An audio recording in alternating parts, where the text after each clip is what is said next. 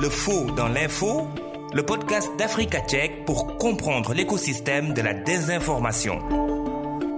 Bienvenue à tous, je suis Maria Matiam. Comme annoncé dans le précédent podcast, nous entamons le second épisode consacré à l'innovation lancée sur Viber par euh, Vera Files. Également au menu de ce podcast produit par Africa Tchèque, la désinformation dans le secteur de la santé. Ce sera dans la boîte à outils de Sambadjaran Babaji. Et puis Valdez Onanina nous fera le point sur les informations sur Internet et les réseaux sociaux. Restez à l'écoute. Nos confrères fact-checkers des Philippines ont développé un système pour vérifier rapidement des faits sur Viber. Les utilisateurs de Viber partagent entre eux beaucoup d'informations qui ne sont pas toujours vraies. Le mois dernier, Chin Samson rédactrice en chef de l'équipe de vérification en ligne de Verafals, nous avait donné des précisions sur les résultats attendus avec le lancement du système de vérification des faits sur Viber. Elle nous avait également parlé de leur projet d'étendre cette expérience à d'autres réseaux sociaux en ce premier mois de l'année 2022, le second épisode avec nos confrères toujours de Vera Fals. Cette fois-ci, Shermaine Deogracias, également rédactrice en chef à Vera Fals, explique notamment comment s'est faite la collaboration avec Viber. Mais d'abord, Comment le projet a-t-il été conçu? C'est la première question que nous avons posée à Shermaine Deogracias. Le faux dans l'info, décryptage. How we did it for Verifiles was, shall I say, a three-pronged approach. Concernant la façon dont nous avons procédé pour Verafiles, c'était plutôt une triple approche qui implique la stratégie, la décision et enfin la volonté de le faire. Nous avons fait une analyse des réseaux sociaux pour la première fois en 2020. Dès lors, nous avons pu découvrir ce qui se faisait dans ce qu'on appelle le dark social, c'est-à-dire des pratiques très lugubres et suspectes sur certains réseaux sociaux. Suspectes car cela consistait en des espaces privés tels que des programmes de messagerie instantanée, des applications de messagerie et des emails que des gens s'échangeaient à deux ou en groupe. During the pandemic, we saw an increase of the use of these private channels. Durant la pandémie, nous avons remarqué un essor fulgurant dans l'utilisation de ces réseaux privés.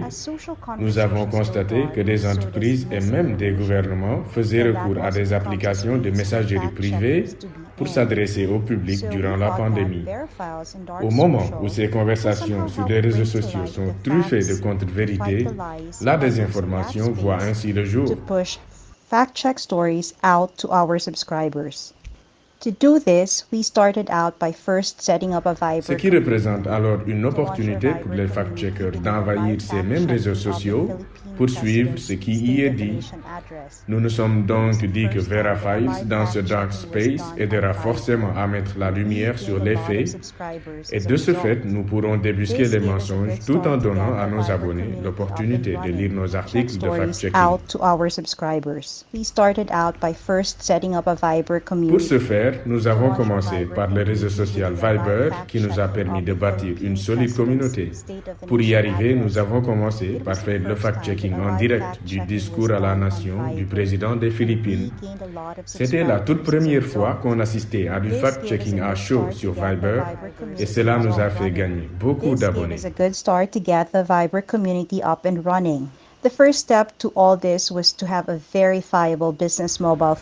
première étape dans tous ces succès, c'était d'avoir un numéro de téléphone business qui soit vérifiable et enregistré au nom de VeraFiles. Après mûre réflexion sur quel réseau de télécommunications conviendrait le mieux à notre projet, nous avons finalement choisi un après avoir complété les procédures d'abonnement. Ça a duré à peu près deux semaines, puis nous avons créé un compte Viber. avant de contacter le groupe Viber pour la certification de notre compte, ce qui a également duré environ deux semaines. Une de nos stratégies dans ce dark space, c'est d'y installer des lignes de signalement de la désinformation en encourageant les internautes à nous signaler de potentiels sujets de fact-checking. C'est pourquoi nous avons jugé nécessaire d'initier et d'impliquer le public dans l'exercice du fact-checking. Par la suite, nous avons pensé à implanter cette même stratégie au sein de notre compte Viber, dans lequel nous avons intégré l'outil Vera, qui est notre fonctionnalité anti-mensonge. Cela a aidé nos abonnés à se prémunir des stratagèmes des auteurs de la désinformation. Our members can easily access our tip line right there in the community channel. Quelles ont été les difficultés dans la mise en place d'un système de vérification des faits sur Viber?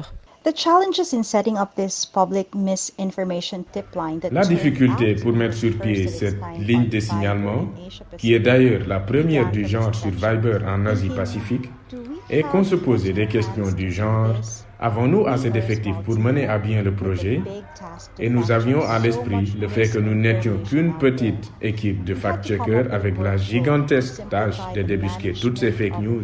Nous étions obligés de recourir à une technique nous permettant de simplifier l'énorme volume de travail et la gestion du compte Viber. Cela voulait également dire nous assurer que la ligne de signalement fonctionne à la perfection.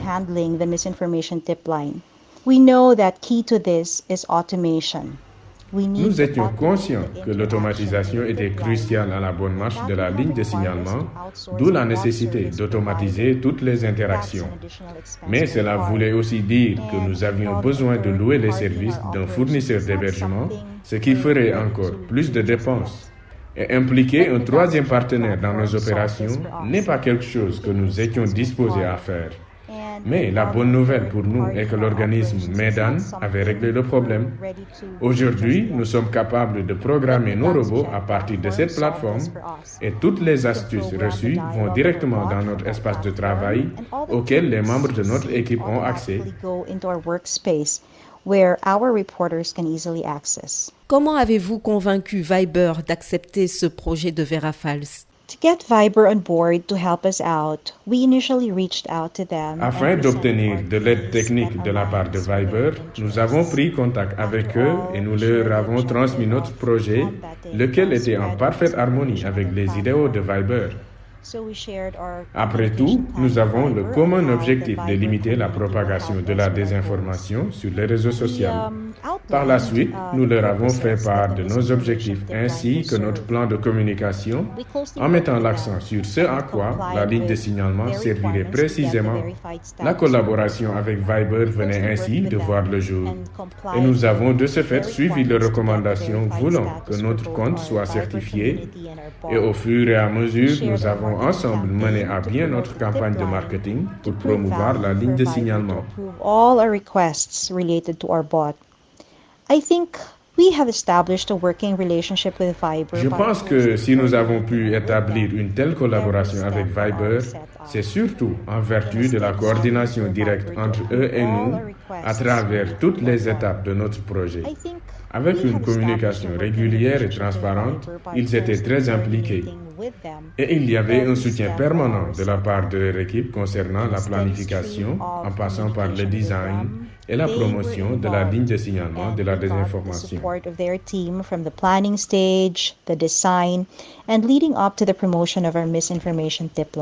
Merci beaucoup à vous, Sherman Deogracias, rédactrice en chef à Verafals. Merci beaucoup pour ces précisions concernant ce système de vérification des faits sur le réseau social Viber. Le faux dans l'info, la boîte à outils. Samba Bachi. Graines d'abricot, bananes, curcuma, huile de coco, manioc et eau chaude avec citron, ce sont tous des aliments souvent présentés sur les réseaux sociaux comme remède et traitement contre le cancer.